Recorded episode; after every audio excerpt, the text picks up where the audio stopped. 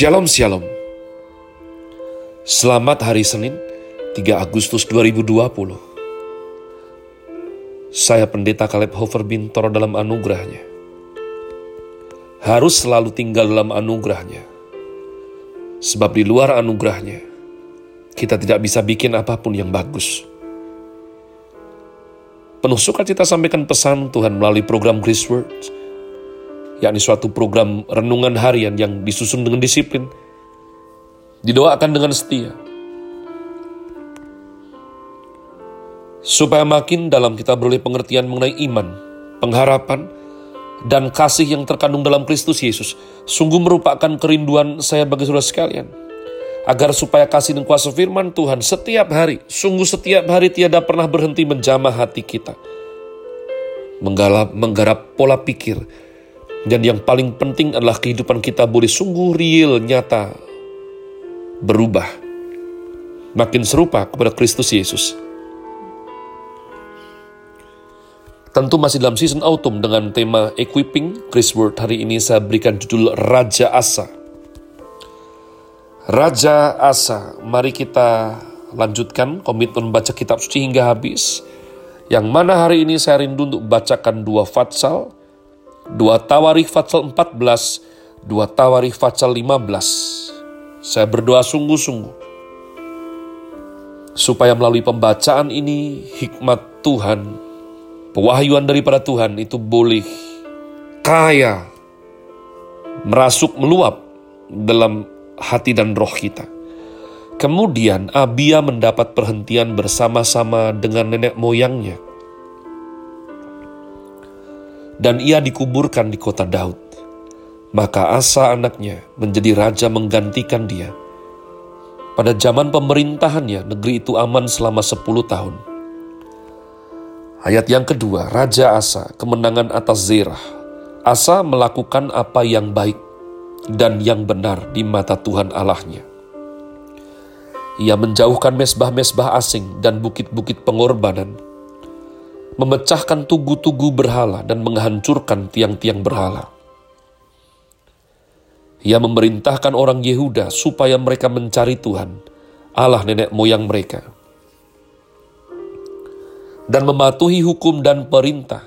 Ia menjauhkan bukit-bukit pengorbanan dan pedupaan-pedupaan dari segala kota di Yehuda, dan kerajaan pun aman di bawah pemerintahannya karena negeri itu aman dan tidak ada yang memeranginya di tahun-tahun itu, ia dapat membangun kota-kota benteng di Yehuda. Tuhan telah mengaruniakan keamanan kepadanya.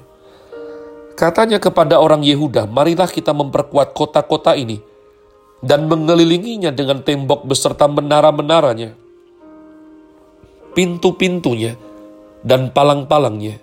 Negeri ini masih dalam tangan kita, karena kita mencari Tuhan Allah kita dan ia mencari kita serta mengaruniakan keamanan kepada kita di segala penjuru. Maka mereka melaksanakan pembangunan itu dengan berhasil. Pasukan-pasukan asa yang dari Yehuda jumlahnya 300 ribu orang yang membawa perisai besar dan tombak. Dan yang dari Benjamin jumlahnya 280 ribu orang yang membawa perisai kecil sebagai pemanah. Mereka semua pahlawan-pahlawan yang gagah perkasa Zerah orang Ethiopia itu maju berperang melawan mereka dengan tentara sebanyak sejuta orang dan 300 kereta. Ia sampai ke Maresa, lalu Asa maju menghadapinya. Mereka mengatur barisan perangnya di lembah Zevata dekat Maresa. Kemudian Asa berseru kepada Tuhan Allahnya, Ya Tuhan, selain daripada Engkau, tidak ada yang dapat menolong yang lemah terhadap yang kuat. Tolonglah kami ya Tuhan Allah kami, karena kepadamulah kami bersandar. Dan dengan namamu kami maju melawan pasukan yang besar jumlahnya ini.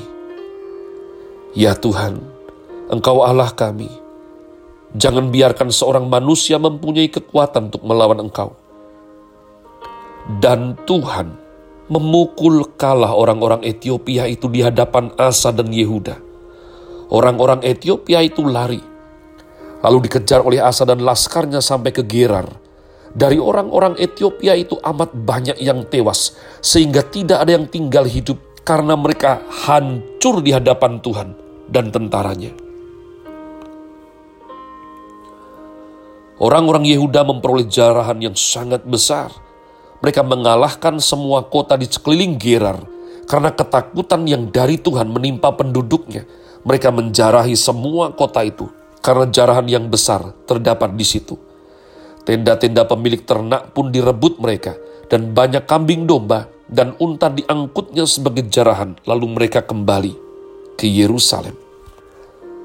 Fatsal 15 pembaharuan oleh Asa Azaria bin Oded dihinggapi roh Allah. Ia pergi menemui Asa dan berkata kepadanya, Dengarlah kepadaku, Asa dan seluruh Yehuda dan Benjamin. Tuhan beserta dengan kamu, bila mana kamu beserta dengan dia. Bila mana kamu mencarinya, ia berkenan ditemui olehmu. Tapi bila mana kamu meninggalkannya, kamu akan ditinggalkannya. Lama sekali Israel tanpa Allah yang benar tanpa ajaran daripada imam dan tanpa hukum. Tetapi dalam kesesakan mereka berbalik kepada Tuhan Allah Israel. Mereka mencarinya dan ia berkenan ditemui oleh mereka. Pada zaman itu, tidak dapat orang pergi dan pulang dengan selamat karena terdapat kekacauan yang besar di antara segenap penduduk daerah-daerah. Bangsa menghancurkan bangsa, kota menghancurkan kota karena Allah mengacaukan mereka dengan berbagai-bagai kesesakan. Tetapi kamu ini, kuatkanlah hatimu, jangan lemah semangatmu, karena ada upah bagi usahamu. Ketika Asa mendengar perkataan nubuat yang diucapkan oleh Nabi Azaria bin Oded itu, ia menguatkan hatinya dan menyingkirkan dewa-dewa kejijikan dari seluruh tanah Yehuda dan Benjamin dan dari kota-kota yang direbutnya di pegunungan Efraim, ia membaharui mesbah Tuhan yang ada di depan balai suci, bait suci Tuhan. Ia mengumpulkan seluruh Yehuda dan Benjamin dan orang-orang Efraim, Manasye dan Simeon yang tinggal di antara mereka sebagai orang asing. Sebab dari Israel banyak yang menyeberang memihak kepadanya ketika mereka melihat bahwa Tuhan Allahnya beserta dengan dia. Mereka berkumpul di Yerusalem pada bulan ketiga tahun ke-15 dari pemerintahan Asa. Pada hari itu, mereka mempersembahkan kepada Tuhan 700 lembu sapi dan 7000 kambing domba dari jarahan yang mereka bawa pulang. Mereka mengadakan perjanjian untuk mencari Tuhan Allah nenek moyang mereka dengan segenap hati dan jiwa. Setiap orang, baik anak-anak atau orang dewasa, baik laki-laki atau perempuan yang tidak mencari Tuhan Allah Israel harus dihukum mati. Mereka bersumpah setia kepada Tuhan dengan suara yang nyaring, dengan sorak-sorai, dan dengan tiupan nafiri dan sangkakala. Seluruh Yehuda bersukaria atas sumpah itu, karena dengan segenap hati mereka bersumpah setia, dan dengan kehendak yang bulat mereka mencari Tuhan Tuhan berkenan ditemui oleh mereka dan mengaruniakan keamanan kepada mereka di segala penjuru.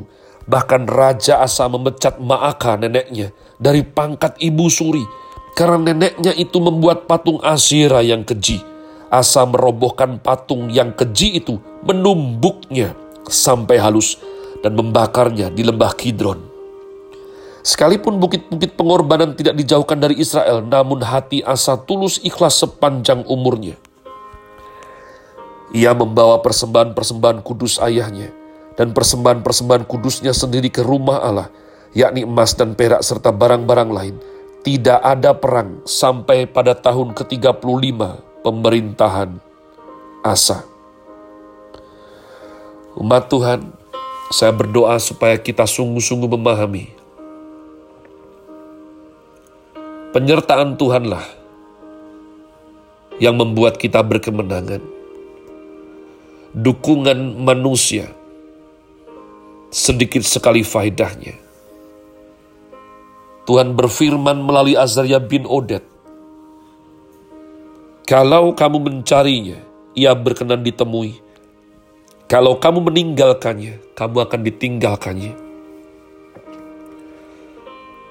Saya percaya firman ini masih up to date sampai hari ini umat Tuhan.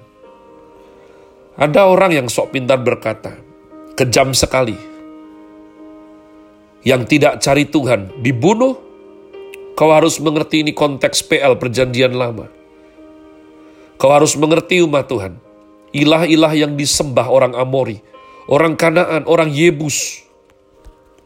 Daripada Asi Coret, Molok, Baal, semuanya setiap kali penyembahan kepada mereka, mereka harus mempersembahkan wanita yang paling cantik, darah perawan, anak laki-laki yang masih baby, semua dibunuh, darahnya dicurahkan. Jadi umat Tuhan, kita berbicara mengenai Tuhan Allah Israel, di mana setiap kali Israel berbalik kepadanya, maka keamanan, kemenangan, damai sejahtera, berkat jelas dilimpahkan. Jadi sangat tidak masuk akal kenapa mereka dan beberapa raja berubah setia. Saya makin faham dan mengerti dalam keadaan yang sesulit apa pun, dalam ujian yang membuat hati ini gemetar. Biarlah saya mengajak semuanya. Kau yang mendengarkan seruan ini, marilah kita bersumpah setia hanya kepada Elohim Israel, Allah daripada Bapa Abraham, Ishak dan Yakub, Bapa yang sekarang kita kenal dalam nama Tuhan Yesus Kristus. Karena melalui satu nama ini, satu-satunya di bawah kolong langit, terdapat keselamatan. Karena hanya dalam satu nama ini, dikaruniakannya kemenangan dalam kehidupan kita. Oleh karenanya umat Tuhan, peganglah perjanjian, hormatilah namanya yang suci, dan jangan berpaling mengkhianati nama Yesus. Have a nice day. Tuhan Yesus memberkati saudara sekalian. Sola. Grazie.